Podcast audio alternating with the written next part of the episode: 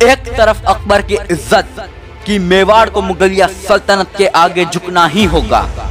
दूसरी ओर महाराणा प्रताप की सौगंध कि घास की रोटियाँ खा के जी लेंगे, लेकिन एक जालिम को ज़िले इलाही नहीं कहेंगे।